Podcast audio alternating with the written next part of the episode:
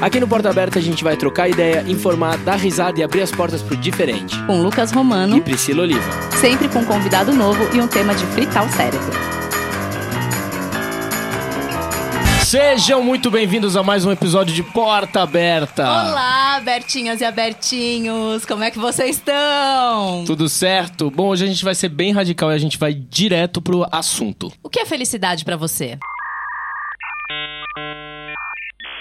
Felicidade não é fácil de se colocar em palavras, né? Felicidade para mim é estar fazendo o que eu gosto com as pessoas que eu gosto, ou até mesmo sozinha. Poder agradecer as coisas que eu tenho, que eu já conquistei, poder sonhar com as coisas que eu vou conquistar, poder colocar minha, cabeça no travesseiro de noite e agradecer pelo dia, agradecer pela vida. Felicidade para mim é boleto pago. Isso gera uma felicidade lascada, porque dá aquela sensação de missão cumprida. Como ir pra praia, é, comer alguma coisa gostosa que me deixa feliz feliz, ir na academia. Então, de forma prática, eu decido ser feliz, eu escolho ser feliz. É tipo quando você consegue correr e consegue cumprir a meta da corrida. E por ser um sentimento, é muito subjetivo, né? Para cada um. Felicidade também é viajar. Acho que não tem preço conhecer lugares novos. Isso seja sozinha ou com alguém. Eu escolho a forma com que eu vou encarar cada situação de minha vida. E hoje eu escolho encarar essas situações de forma leve, de forma positiva. Por isso gera um sentimento de satisfação interna, que para mim, no fim do dia, se traduz em felicidade. Felicidade hoje é estar em paz, é ter saúde, é saber que as pessoas que eu amo estão bem e com saúde. No fim das contas, é aproveitar as pequenas alegrias da vida, as grandes também, mas mais do que isso, ser grato por tudo que acontece.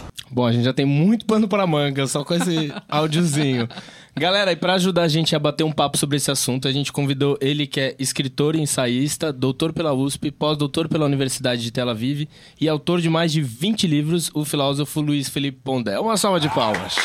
Obrigado. Obrigado pelo convite. É um prazer estar aqui para falar sobre felicidade. Prazer é nosso. Estamos muito felizes. Muito obrigada. E se alguém que não vive no planeta Terra, a gente queria que você se apresentasse para essa pessoa que não te conhece.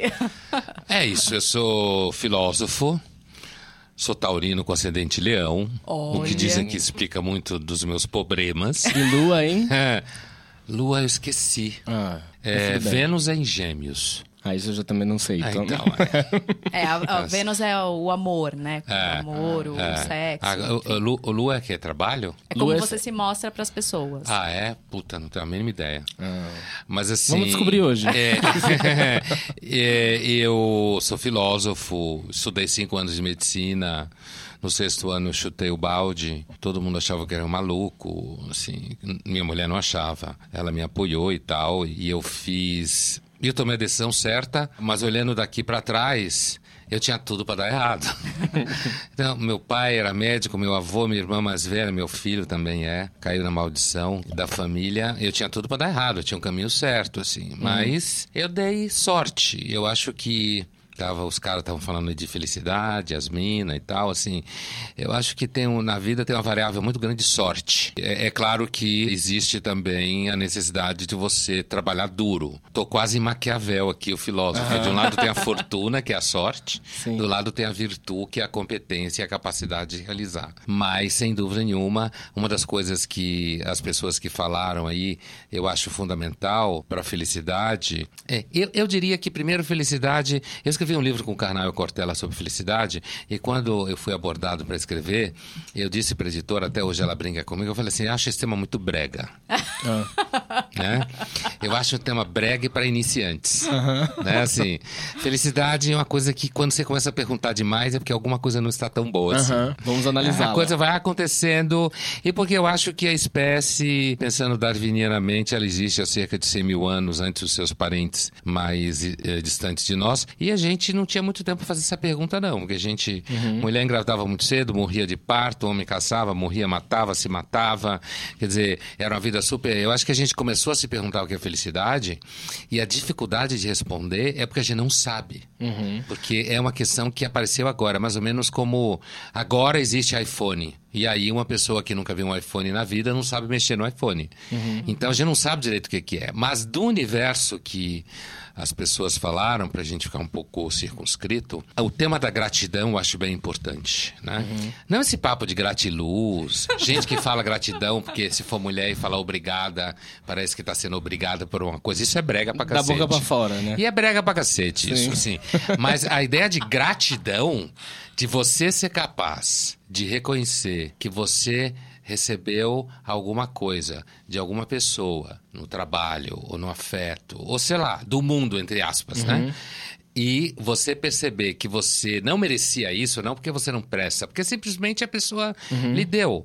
E eu acho que isso quando você consegue ser grato, não para dormir bem à noite, eu acho esse papo muito furado. Seja grato para dormir bem à noite, mas quando você consegue perdoar pessoas, no sentido de que você consegue sair do lugar do ressentimento, do rancor. Quando você é capaz de ter coragem, um, um do- um- um dos entrevistados falou: eu decidi enfrentar a coisa dessa forma, né? Eu acho que o que ele fala tem bastante sentido, não naquele sentido bobo de você acorda de manhã e diz agora vou ser feliz, não isso, mas no sentido de que às vezes você tem que olhar para coisa, para as coisas e olha, eu não vou me deixar levar por esse astral, eu vou ligar para alguém, vou para algum lugar, vou fazer alguma coisa. E eu acho que isso que eu estou chamando de coragem aqui, especificamente no caso, eu acho que isso ajuda muito. Então, eh, eu tenho a impressão que a, a dos boletos eu achei o máximo. Maravilhoso, né? Eu- Eu acho que, Arrasou, inclusive, tem um Pablo. cara que vende carros para a família inteira, que tem uma loja de carros e vende, já vendia para o meu sogro e tal, que ele tem uma frase muito boa que ele diz assim: Pondé, tem dois tipos de homem. Os que pagam os boletos e os que não pagam os boletos. A questão é, sua filha vai casar com qual tipo? Sim. Acho que isso daí, essa coisa dos boletos, É porque traz pro cotidiano, o que é a felicidade no momento ali pra ele. Sim, e você, se você paga os boletos, significa que sua vida está mais ou menos organizada. E isso ajuda muito você a ser feliz, né? Assim como outra que eu gostei muito foi você conseguir correr.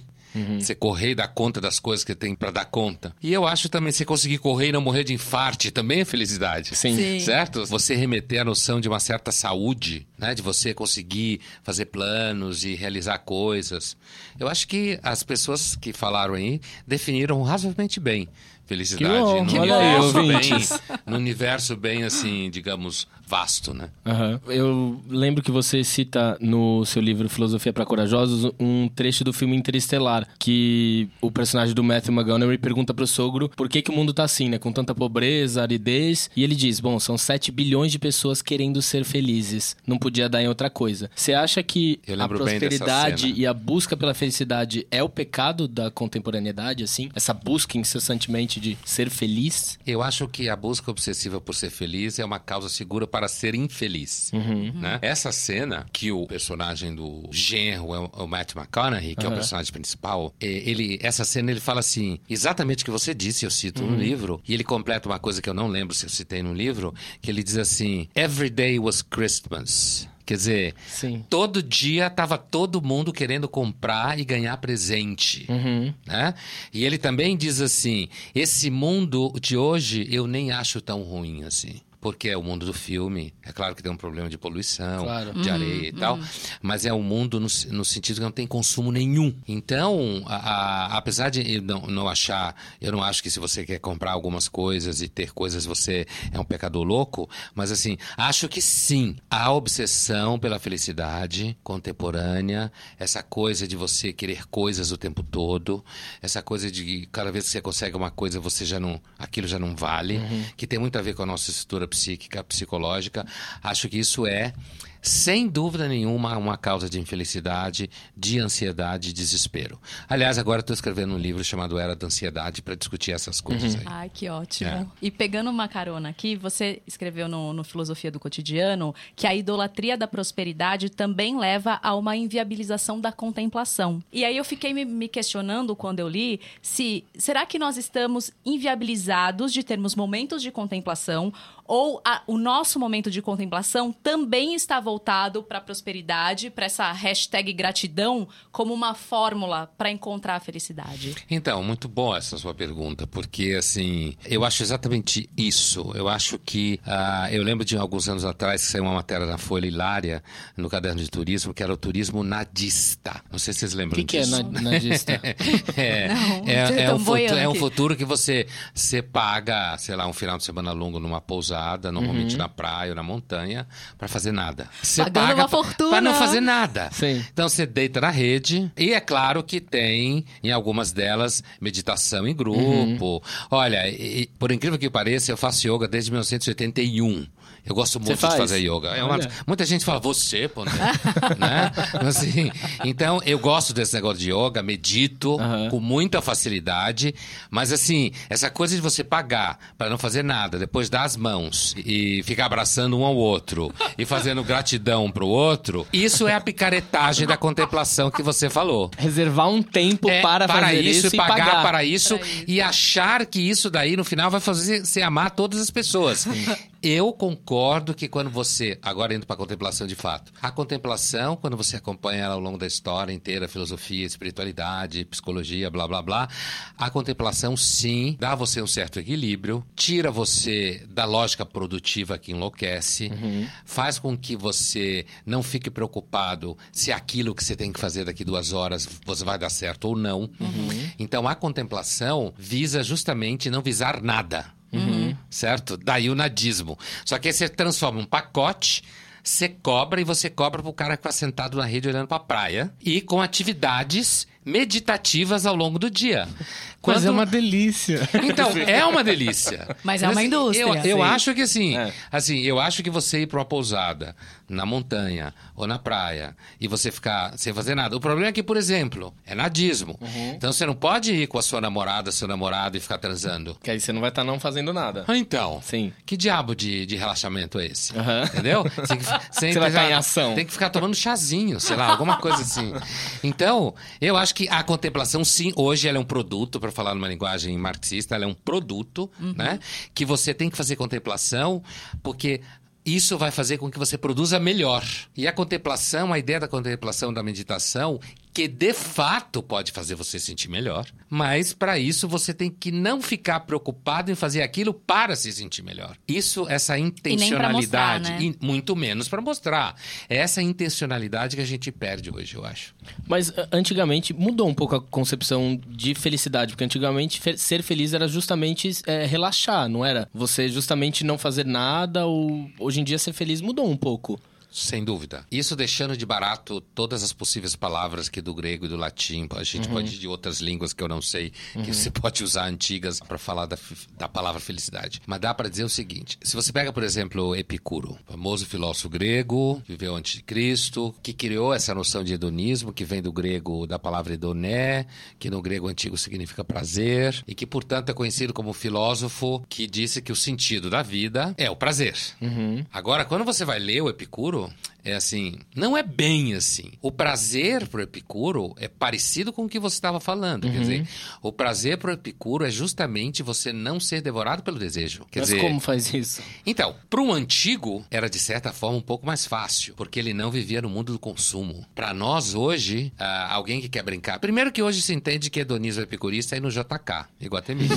né? É. Gastar Quando lá, se fala de hedonismo epicurista, quando fala que a pessoa é hedonista, você acha que é uma pessoa que assim, que é uma pessoa, sei lá, que transa 50 horas por dia. Se bem que Epicuro tinha duas mulheres, mas até aí naquela época era muito normal, isso daí. Mas assim, o Epicuro vivia numa coisa que é- ficou conhecido como Jardim do Epicuro, que aparentemente ele tinha um amigo rico e que deu esse espaço para ele fazer uma experiência. Por Epicuro, a ideia é o seguinte: é comer, mas não comer demais, beber, mas não beber demais, dormir, mas não dormir demais, fazer sexo, mas não fazer sexo demais. Quer dizer, há uma noção de medida no Epicuro em que o prazer nasce da capacidade que você tem de se sentir livre da busca desmedida do prazer.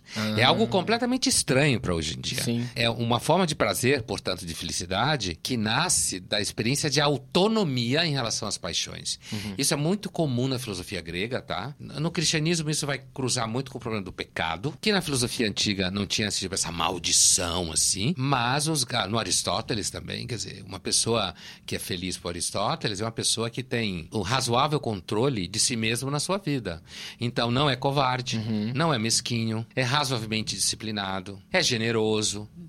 Então, são concepções de felicidade. No cristianismo é muito importante a noção de felicidade, como você amar, amar o outro mais do que a si mesmo, uhum. inclusive, certo? Cuidar do outro e tal. Então, são concepções bem distintas. A nossa concepção de felicidade está calcada na noção de realizar o desejo o máximo possível. Queria te perguntar se esse também pode ser o caminho para ser uma pessoa otimista, sem cair nesse, nessa positividade tóxica Sei. e charlatã, vamos dizer assim, dos coaches e autoajuda. Esse caminho que eu falava de Aristóteles, é... Epicuro. Uhum. Eu, olha, inclusive, uma das coisas que eu desenvolvo no livro com os, os colegas, com o Carnal e o Cortella, é justamente um pouco essa ideia, né? De que talvez a, a, uma ideia de felicidade um pouco mais consistente esteja associada ao cultivo de certas virtudes. Eu acho que sim. Não acho que é fácil fácil. E ninguém nunca disse que era, nem os próprios gregos. É que os gregos tinham pavor de paixões, né? Porque a religião grega é uma religião em que os deuses são uns puta louco. Não é tipo Jesus que é legal.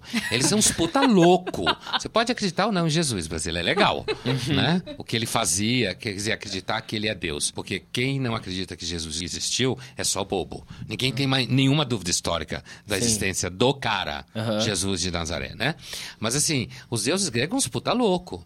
Tava entediado, aí Afrodite fazia a, a, mulher ficar afim do marido da irmã. Porque ela é eterna, linda, maravilhosa, estava de bode. Então, a, a, a, religião grega é uma religião de patos. Uhum. Patos é sofrimento que dá em português tanto em paixão quanto em doença. Patos. Então, a filosofia grega ela tem uma, uma preocupação em construir um distanciamento do patos e produziu o que os gregos entendiam e chamavam de autonomia. Uhum. Eu não sou controlado pelo patos, e nisso eu consigo ser muito mais feliz porque eu sou muito mais dono em alguma medida. Uhum. Ninguém que pensa sério acredita que você é dono de si mesmo, mas eu sou mais dono em alguma medida do modo como eu vivo, do modo como eu sinto. Eu acho que sim, essa é uma forma de felicidade talvez mais consistente do que a escrava do desejo, mas ela exige uma certa maturidade. Uhum. Né? Não só me referindo à idade, porque tem umas pessoas de 70 anos por aí que são uns idiotas totais, uhum. mas no sentido de maturidade de lidar, de ter sofrido um pouco, uh, perceber que você não consegue mandar em tudo o tempo todo, não Tipo assim, nasci e tinha uma suíte, então acho que todo mundo tem que ter suíte, sabe? Ter uhum. superado esse tipo de coisa, aprender que uh, se aprende ética dividindo banheiro com 10 pessoas, uhum. né? E não numa aula de ética sobre como ser legal. Ética é uma ciência da prática, uhum. isso dizia o velho Aristóteles. Então, o que eu tento dizer é que essa forma de felicidade, ela é uma forma prática de você tentar ser uma pessoa minimamente razoável. É porque vamos combinar, a gente vive numa era hoje em dia que tá um pouco difícil de ser feliz, né? Eu li muitas muitas matérias do porquê nós não somos felizes, né? Aí eu tava lendo um capítulo do seu livro que fala sobre essa era narcísica, né? A felicidade uhum. nessa era. Que a gente vive nesse contrato com base da negação, da solidão, essa insegurança afetiva. Essas pessoas com dúvidas na sua autoestima, né? Não sou feliz, não mereço ser amado, ou porque ninguém me ama. E isso tem muito a ver com tanto as redes, enfim. Como que isso afeta a felicidade das pessoas? Essa, eu queria muito saber essa diferença da pessoa narcísica e ter uma personalidade narcísica. E como isso isso afeta na felicidade de cada um.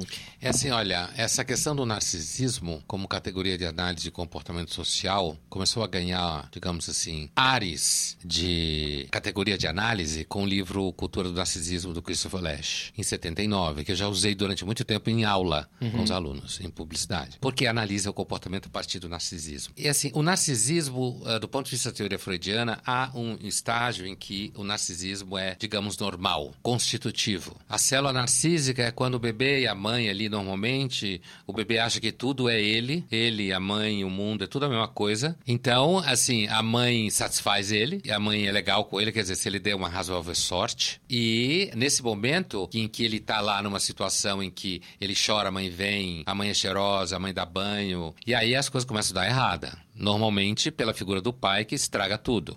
Começa a aparecer no meio, né? E a, a criança vai descobrindo, o Freud diz isso de forma muito brilhante, que assim, você vai se tornando eu perdendo. Pra depois ganhar alguma coisa. A Se gente você- só- a princípio só vai saber o que é ganhar quando a gente entende o que é perder, né? É, e você perde o quê? Você perde o mundo todo. Você não é o mundo. Sim. Sua mãe não é você e ela não existe pra você. E o pior de tudo, ela se diverte com um desgraçado filho da puta. certo? Tranca a porta do quarto e deixa você do lado de fora, você fica batendo na porta. Sim. E isso é um horror. Eu, como professor, tenho experiência em sala de aula de às vezes ter discutido isso e ver como algumas alunas e alguns alunos, alunas mais que alunos, vão entrando em verdadeiro desespero. E aí, você imagina sua mãe, imagina sua mãe gozando. Para, Pondé! Para, Pondé! Não quero imaginar Eu não isso. quero! Quer dizer, tudo gente grande, supostamente descolada, mas Você Freud sabe que você explica. nasceu assim, né? É, então, Freud explica. Então, esse narcisismo é normal. O que acontece é o seguinte: quando se rompe a célula narcísica, normalmente pelo pai e pelo mundo, é a terceira instância, como se fala, essa criança vai sofrer. Esse processo de sofrimento é que vai ensinar ela que ela é ela, mas um ser que não é o mundo inteiro, que eh, o mundo não serve, que a mãe não está ali para ela, aquela coisa toda. Sim. E assim, isso, isso enseja sofrimento. Só que a ideia é de que se a criança teve um, um narcisismo primário razoável, quer dizer, se a mãe cuidou dela razoavelmente bem, se o pai não era um monstro, se o ambiente era razoavelmente seguro, essa criança, quando tem a célula narcísica rachada, quebrada, ela vai para o mundo com uma razoável reserva de libido narcísica. As pessoas se confundem porque, assim, ter uma razoável reserva de libido narcísica significa que você é razoavelmente normal. Numa linguagem de botequim, você tem uma razoável autoestima, né? Então, quando a namorada te dá um fora, você enche a cara, chora, mas depois se recupera. Quando o namorado abandona você, você fica meio mal, mas se recupera. Você bomba numa matéria na faculdade, fica puto, mas se recupera. E aí vai crescendo. Perde o emprego, quer dizer, ter uma razoável reserva de libido narcísica significa que você está mais ou menos preparado para sofrer. Olha, gente, isso é normal, fiquem tranquilos. É isso mesmo. Quer dizer, o mundo é uma máquina de sofrimento. Sim. E você só vira gente quando sofre. Isso não significa que você precisa buscar o sofrimento. Só gente louca busca o sofrimento. você, inclusive, nem precisa buscar, porque ele vai te achar. Sim. Então não precisa fazer força nenhuma. Ele vai encontrar você quando você menos espera. A personalidade narcísica, então, é assim, se o analista vira pra você e diz você tem personalidade narcísica, sente e chora. Significa o quê? Ah. Significa que você é uma pessoa que tem uma baixa reserva de libido narcísica. Portanto, você é frágil subjetivamente. A sua passagem de célula narcísica a indivíduo foi uma passagem, às vezes, maltratada. Sua célula narcísica, quando você estava com a sua mãe, tava, foi ruim, certo? Ah, o ambiente em que você passou de uma posição para outra foi um ambiente traumatizante. Então, você é aquele tipo de pessoa que não consegue ficar de pé sozinha. Você tem uma autoestima muito baixa, você não consegue fazer amigos, você é uma pessoa que, na verdade, sonhava em encontrar alguém razoavelmente normal para sugar a jugular dela, certo? Para ela ficar dando eh, eh, libido, libido, autoestima para você o tempo inteiro. Então, a personalidade narcísica, ela não é narcísica porque ela se ama muito, como o senso É, eu comum tinha essa entende. dúvida. Se a galera que posta muita coisa de si. Não, ou- não. É assim, a personalidade narcísica é uma personalidade que ela é tão frágil, ela é tão insegura, que ela fica o tempo inteiro fingindo que não é. Um exemplo, uma personalidade narcísica tem muita dificuldade de ser pai e mãe e tem dificuldade de exercer qualquer função em que ela tenha que dar ao outro um sustento sem pedir nada em troca. Por exemplo, uma personalidade narcísica não consegue ser professor. Então ela parece que se ama, Aham. quando na realidade uma pessoa razoavelmente normal nesse sentido, ela é capaz de amar justamente porque ela não está preocupada com ela o tempo todo.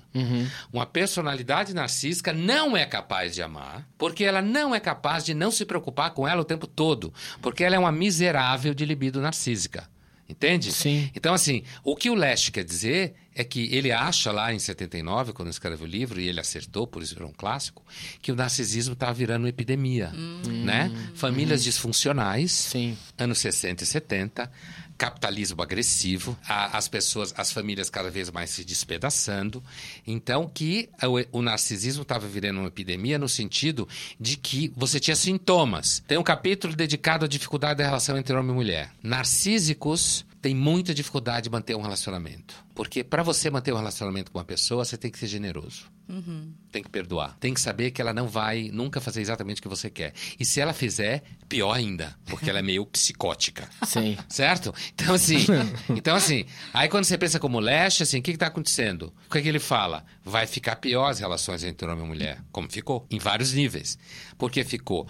Porque o narcisismo, a cultura do narcisismo, é quando a personalidade narcísica começa a produzir um modo de viver, como se saísse do armário. Uhum. Então ela começa a dizer: olha, eu não quero vínculo, eu não quero investimento em coisa nenhuma, eu não quero ficar muito tempo no trabalho, porque eu já aprendi tudo em três semanas, eu quero trocar, eu não estou disposto a investir em coisa nenhuma. E tem um próprio processo do capitalismo avançando, né? Sim. Deixando tudo meio líquido mesmo, tudo meio solto, os vínculos se desmanchando, né? A instrumentalização que falava Adorno. Então é isso, quer dizer, o, o conceito ele é complexo mesmo pela terminologia. Uhum. Mas o que, quando eu falo no, nas redes sociais, né? Uh, o Instagram, por exemplo, é uma ferramenta de altíssimo narcisismo. Então você pode perguntar assim: será que o narcisismo é contagioso? Se você é uma. Imagina uma pessoa X que nunca viu o Instagram. E aí ela é frágil, tem baixa autoestima, porque todo mundo é mais ou menos assim. E aí ela aprende, faz o Instagram, aprende a, a mexer com o negócio e começa a aprender a postar foto editada com vinho que ela não está tomando, uhum. um hotel que ela não está. Um filtro a mais que. É, é um filtro a mais, outro a menos. Então, assim. E aí ela vai aprendendo. Então. Lá 2012, 2011, eu estava com a Bolsa FAPESP fazendo uma pesquisa sobre medicina e humanidades pela, pela Unifesp, em Londres, e eu tive a chance de, naquele mês, o Guardian, que é um jornal lá importante uhum. na Inglaterra, onde ele fazia uma série de artigos mostrando, naquele momento, o Facebook, o Instagram ainda não era uma o Facebook, como o Facebook era uma cultura de bactérias de narcisismo. O Leste não conheceu isso, cara. Se ele tivesse conhecido, ele tinha feito a festa.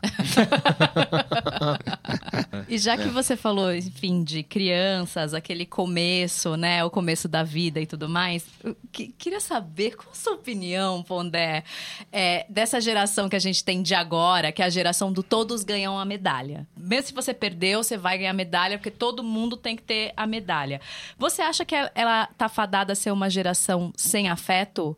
E, consequentemente, mais infeliz? Olha, eu acho que uma das, uma, da, uma das instituições mais perdidas no mundo hoje em dia são as escolas. E uma das razões que as escolas são perdidas é porque os pais são demais dentro das escolas. Uhum. É, eu acho que o Stephen King devia fazer um livro de terror baseado em cima de grupos de WhatsApp de mães.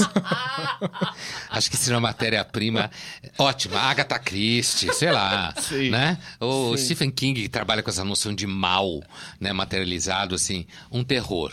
Então, assim, é, eu entendo que essa história de que todos, todos ganham uh, medalhas e todos são lindos e maravilhosos, tem uma, uma psicóloga americana que acompanha o trabalho dela, atual, né, chamada Jean Twenge. Ela, em 2006, ela publica um livro chamado Generation Me, em que ela está analisando aquilo que depois ficou conhecido como millennials. Uhum. Né? Mas ali em 2006 o termo ainda não está pegado assim, já existia, mas ainda não tinha se tornado um termo tão comum. E uma das coisas que ela fala dos problemas dos millennials é que tudo que eles fazem é lindo. Em casa é lindo, na escola é lindo, é tudo especial. Fez um risco na parede, é Picasso. né? Temos que valorizar todas as ações. Tudo que faz é lindo. Quer dizer, molhou a mão de tinta e passou na mesa, ah, na toalha da mesa, é Kandinsky. né? Então, assim, e isso acontece, inclusive, porque tem pouco filho, tem um só. Um só porque ninguém tem muito filho, porque filho é um pé no saco. As pessoas acham isso cada vez mais. Sim. Tem alguns que falam, não. Delas. É, eu não quero não ter. Quero. É, eu não quero ter filho porque tem criança demais na África. Mente melhor pô.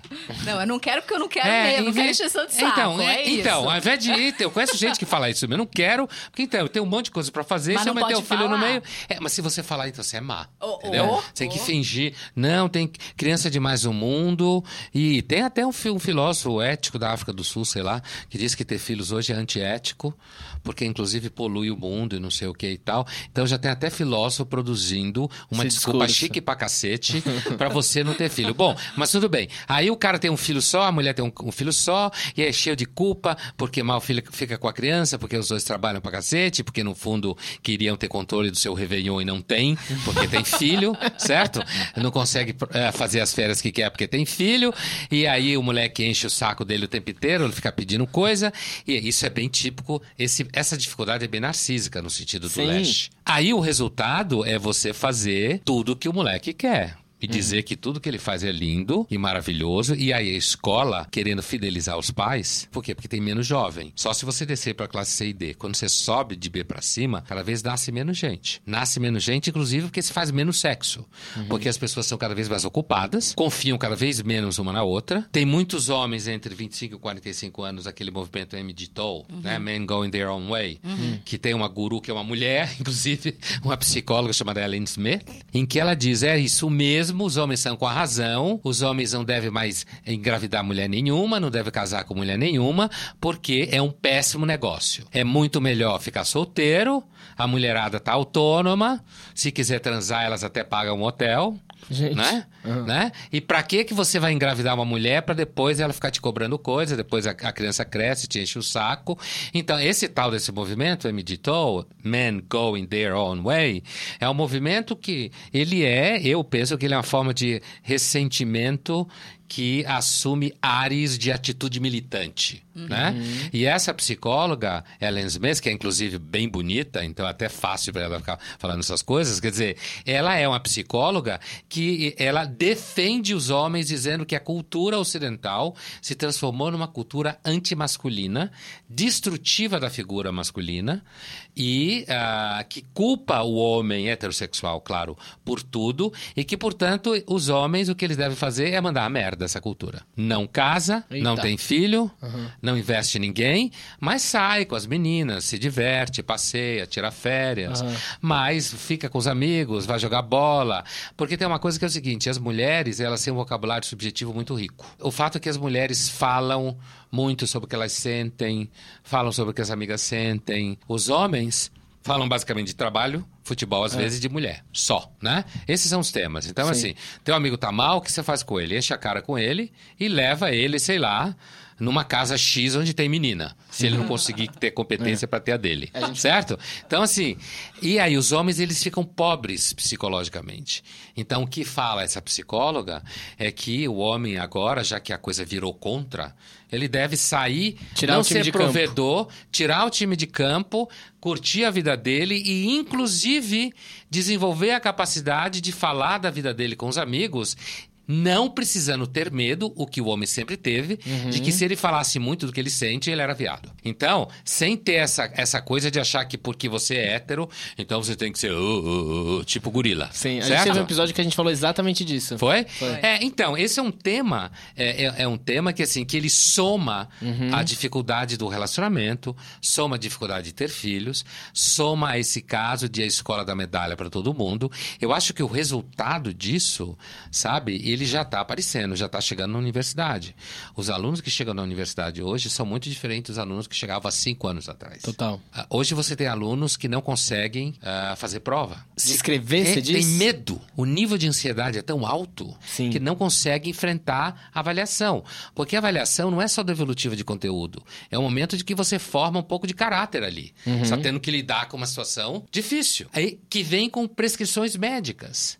Diagnósticos, psicólogas ligam, vêm falar do processo de autoestima que a criança está passando. Então, essas crianças que você citou, elas já estão grandes, já tem muita literatura nos Estados Unidos sobre isso, porque foi eles que inventaram, inclusive, essa merda. Então, assim, essa coisa de você ficar agradando, agradando, agradando, agradando o tempo todo. Então, assim, e essas crianças chegam frágeis, extremamente imaturas. Tem coisas assim, eu escutei uma vez numa sala aqui, em São Paulo, uma vez só, mas é uma coisa que, assim, que você manda um, um, um- um aluno ler um livro, o livro tem que ter trigger warnings. Que nem maço de cigarro deve ter foto de gente morrendo de É um câncer. gatilho? É tipo isso? Então, o livro deve ter assim, ó, essa peça teatral Contém, contém tal, tal, tal. cenas que podem fazer você sofrer. É, o ga- que nem em filme. gatilho. É, isso Ah. mesmo. É, exatamente. Trigger warnings. Então, assim, e, e se o professor não faz, então ele in- incorreu num erro. Você Porque está ele- induzindo a fazer a, é, você está induzindo isso. o aluno a sofrer. Eu uma vez eu escutei de uma aluna. Pondé, por que, que eu tenho que ler Macbeth se me deixar triste? Porque Macbeth é Shakespeare. E você lê Shakespeare para aprender quem você é, certo? Para aprender que a ambição às vezes não tem limites e fode, que é o caso do Macbeth, Aham. especificamente. O caso da mulher do Macbeth, que na hora que ele pensou duas vezes em não matar o rei, ela estava tão encantada com a coragem dele que disse: quando ousaste foste homem. Então disse assim mais ou menos: tá com medinho? É. E ele saiu correndo para fazer o que ia fazer. Otelo, você aprende que é um horror conviver com alguém melhor que você. E você vai encontrar um desgraçado desse na vida e você vai querer matar ele, certo? Mas a escola diz: não, todo mundo é igual, todo mundo é lindo, todo mundo é maravilhoso, o que importa é a autoestima. Então o resultado já está aí. Mais infeliz. Total. Eu queria entrar em um assunto que é um pouco polêmico. Eu talvez sei qual seria a sua resposta, mas eu vou fazê-la mesmo assim. que a, a gente chega a uma conclusão que é possível atingir uma certa felicidade em momentos, né? Porque não consigo Sim. imaginar uma felicidade longa, ninguém vive feliz. Tem a questão de que, pra mim, eu acredito que ou você acessa a vida nessa vida, ou existe uma vida após a morte. Deixa eu explicar, porque assim. Se, Agora É, pegou, confuso. agora é, pegou. Porque assim, se eu acredito que é possível atingir a felicidade, eu não acreditando em vida após a morte, então esse é o momento que eu devo fazer da minha vida que ela tem algum sentido. Mas se eu não acredito em vida após a morte e eu não acredito nessa vida, não é possível alcançar a felicidade, então vai me faltar um sentido pra eu viver. O que, que eu tô fazendo aqui? Se, qual o sentido da vida? Mas se ao mesmo tempo eu acredito em vida após a morte, eu acredito que é possível atingir a felicidade aqui, a pergunta é: de que maneira eu consigo prolongar minha felicidade pra outra vida? Ou seja, é preciso ser feliz aqui pra sempre, de eu ter feito boas ações pra eu levar essas boas ações pra vida após a morte. Mas se eu acredito em vida após a morte, mas não acredito que é possível uma vida feliz, o que, que eu devo fazer pra ter uma garantia de felicidade no pós-morte? o rolo que foi para você explicar. Sim. a Não, eu, nem- eu não consegui nem entender. Já mostra que o assunto é rolo. Entendeu? Assim, olha, veja.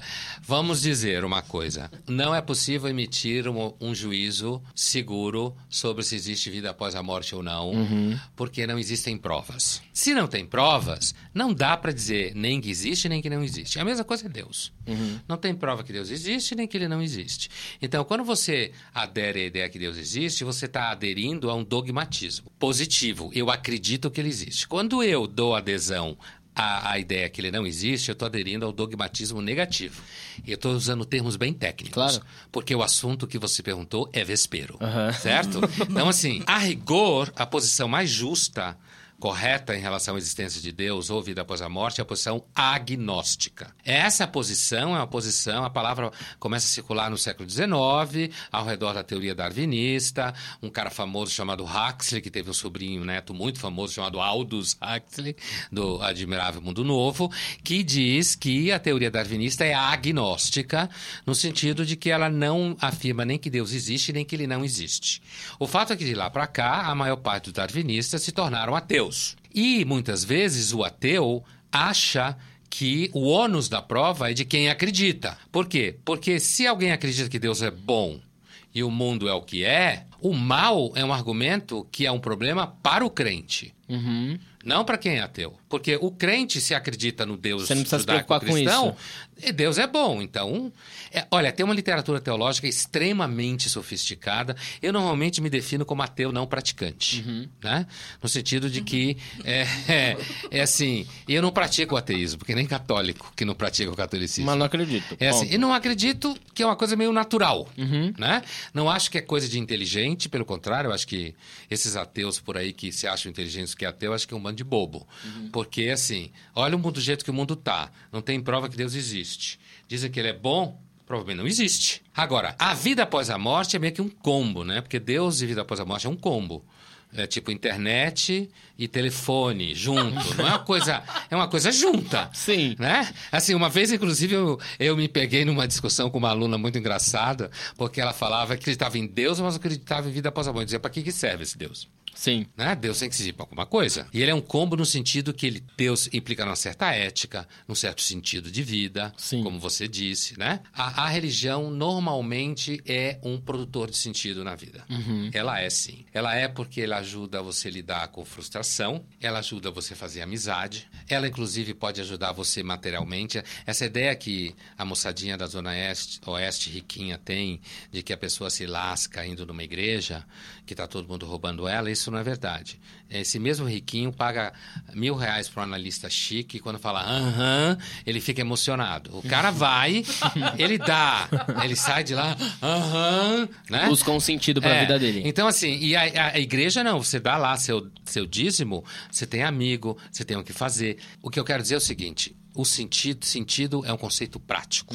Porque é uma questão de ética, de conduta, do modo de viver. Não existe sentido teórico. A religião só funciona quando ela é prática. O que, é que eu quero dizer prática? Quando você vai ao templo quando você lê livros, quando você convive com pessoas, quando você de fato lê livros e livros religiosos ou associados à religião e você quer viver de acordo com essa forma, quando ela te cerceia no sentido de dizer como você deve fazer sexo ou não fazer sexo, o que você come, o que você não come. Por isso que não adianta decidir que hoje você segue ETs, amanhã você é reikiano, depois da manhã você é uma sereia, porque você viu um filme na Discovery e achou legal. Não funciona. É prático. Eu concordo que crer em Deus e na vida após a morte dá um certo fôlego.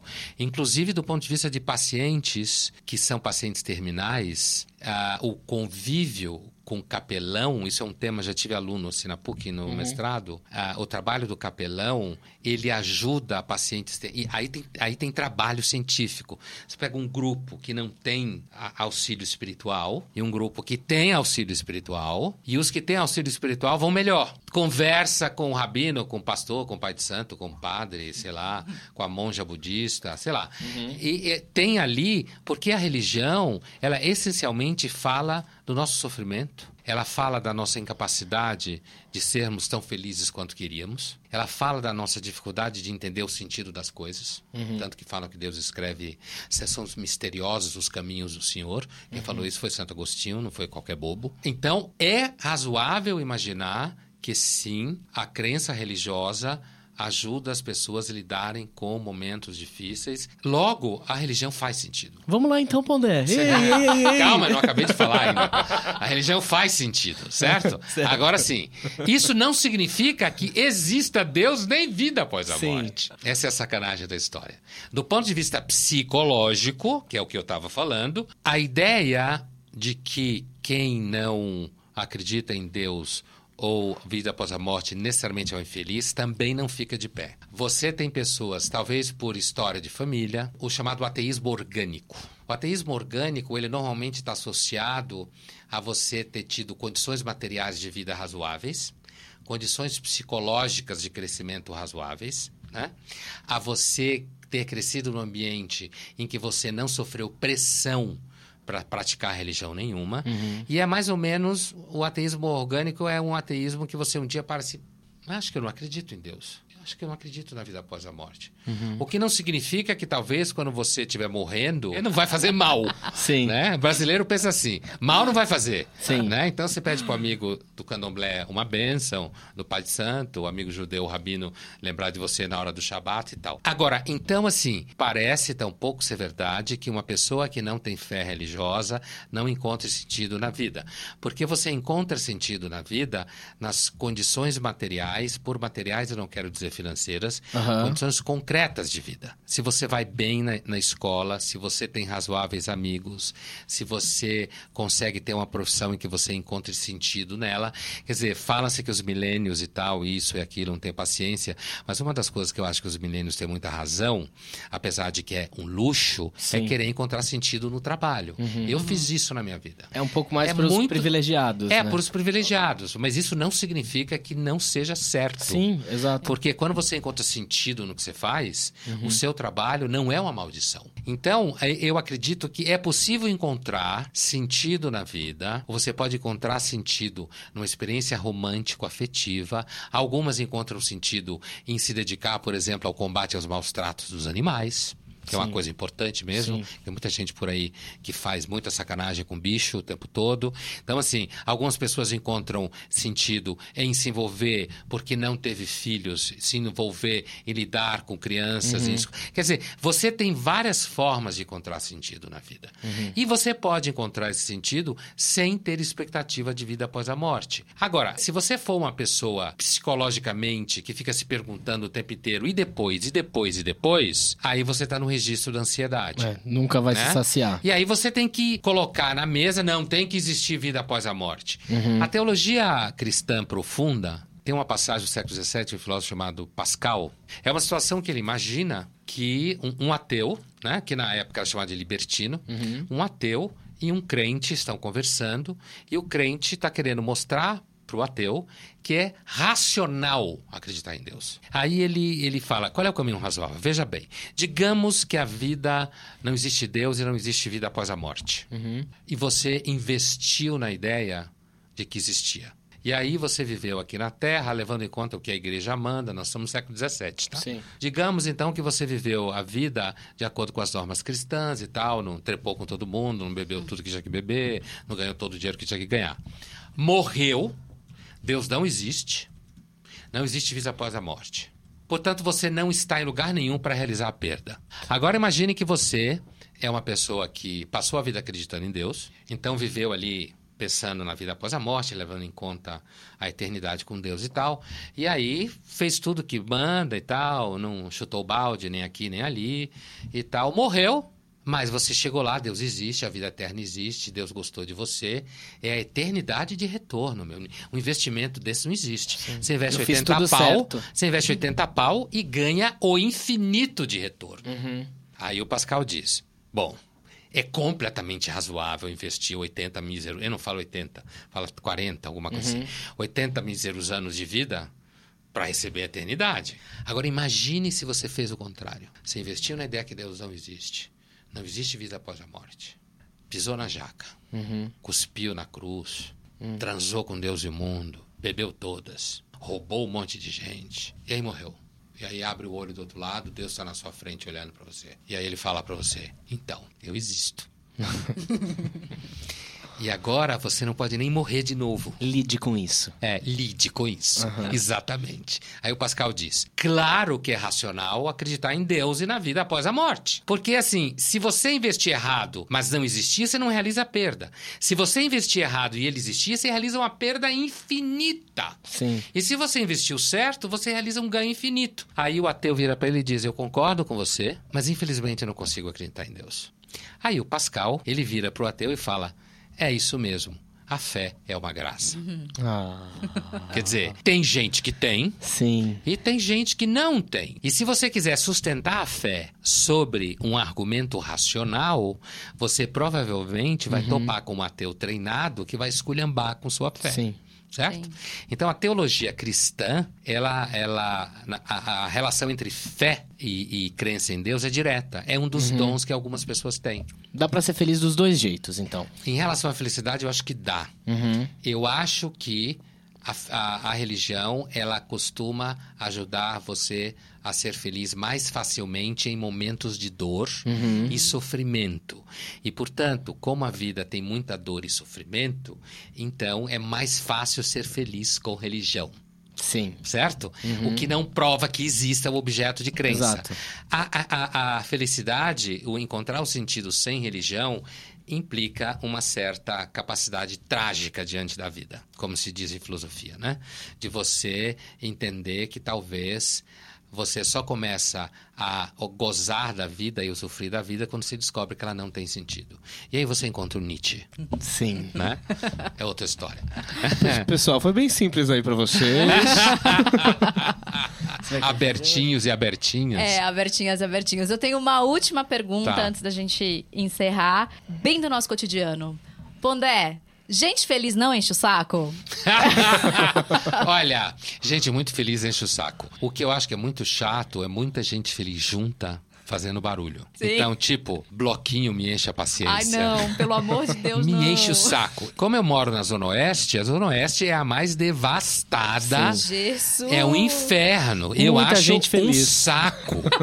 Não, mas não tem como gostar morando então, lá. É assim, não. Eu entendo. Essa é uma daquelas coisas, né? Até é um filósofo francês, Raymond Daron, que diz assim: ah, quando você começa a perceber que não existe nenhuma teoria que dê conta de nada, talvez você tenha começado a entender alguma coisa. Então, assim, assim, eu entendo que o carnaval é legal, que tem pessoas que se divertem, Uhum. fazem muito sexo, inclusive encostada na parede. Agora em São Paulo está se aprendendo a fazer isso. No Nordeste já se faz há muito tempo. Uma grande né? técnica. É uma técnica encostada no poste também. A coisa tá avançando, tem gente que se diverte. E tudo bem, mas ao mesmo tempo, um monte de gente junta querendo ser feliz me enche o saco. Vou dar um outro exemplo. É, Eu vou para um hotel, por exemplo, no carnaval, ou qualquer período. E eu pergunto: vai ter alguém, algum monitor que vai querer me deixar feliz?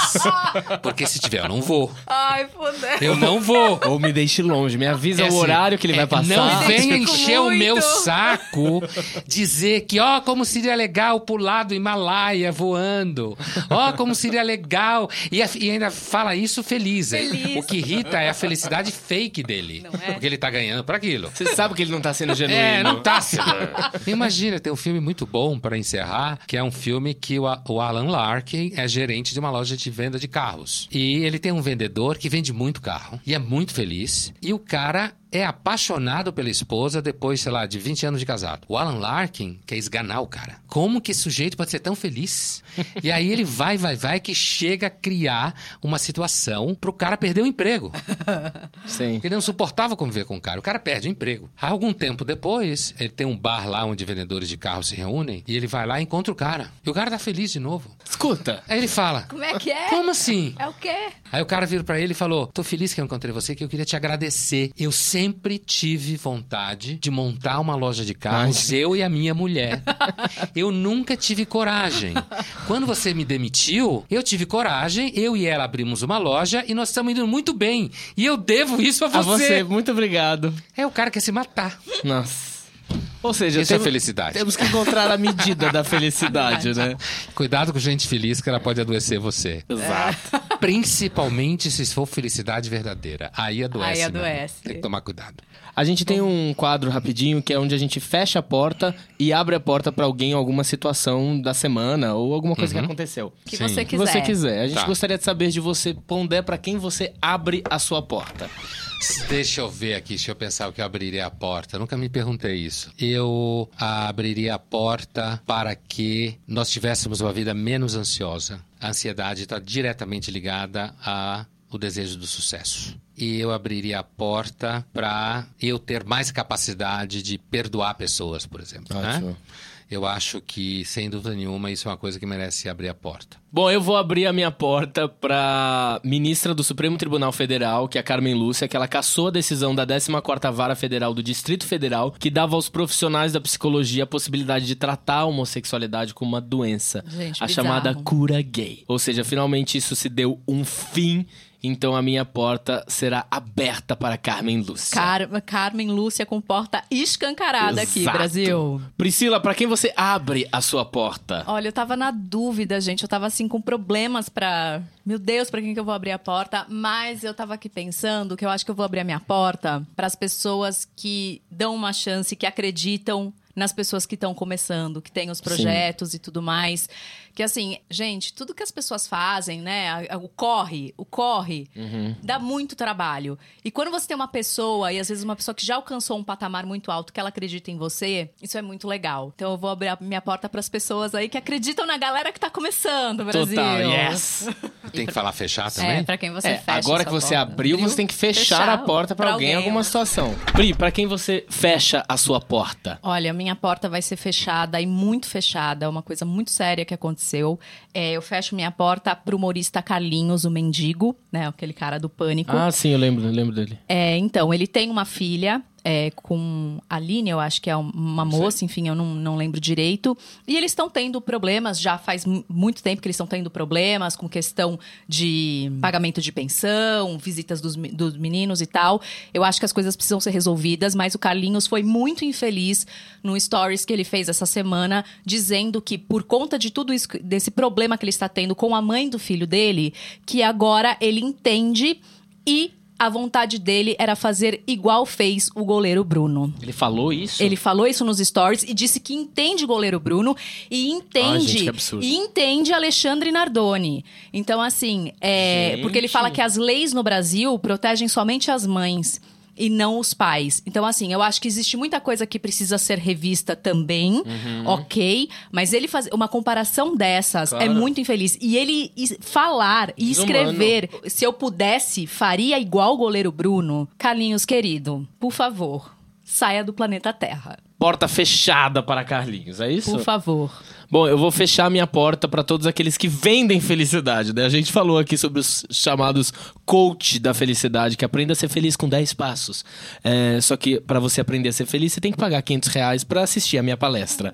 É, se eles pregam que cada um tem a sua felicidade individual, como é que com um livro que vende para milhões de pessoas vai me ajudar?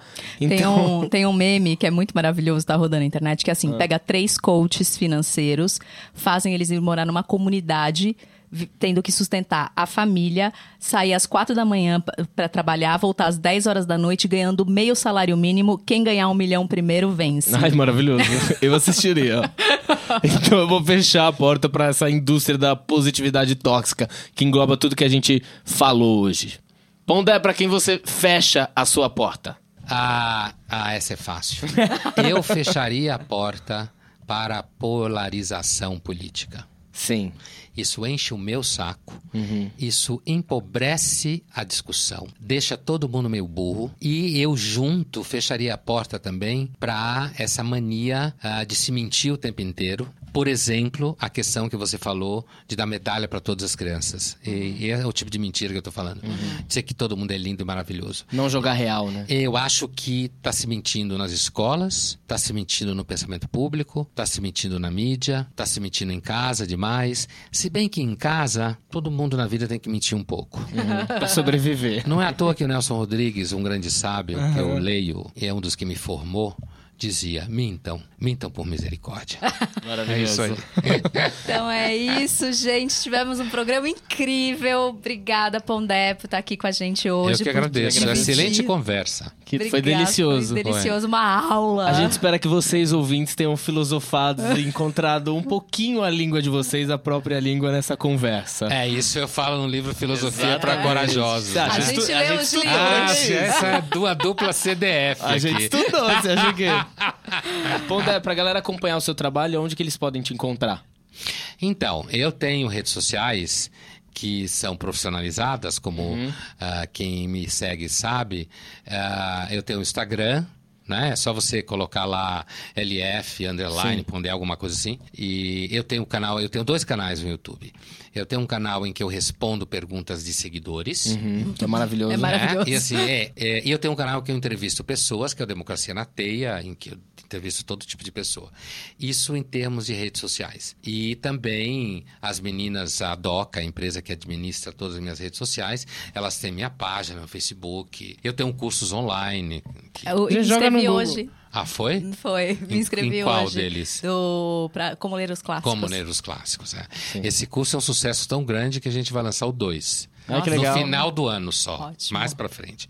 E tem a Folha de São Paulo, segunda-feira eu escrevo, já há 12 anos na, Ilustrada e Jornal da Cultura, Rádio Bandeirantes, por aí. Maravilha. É, a Bom, gente galera, se encontra. esse foi o episódio de hoje.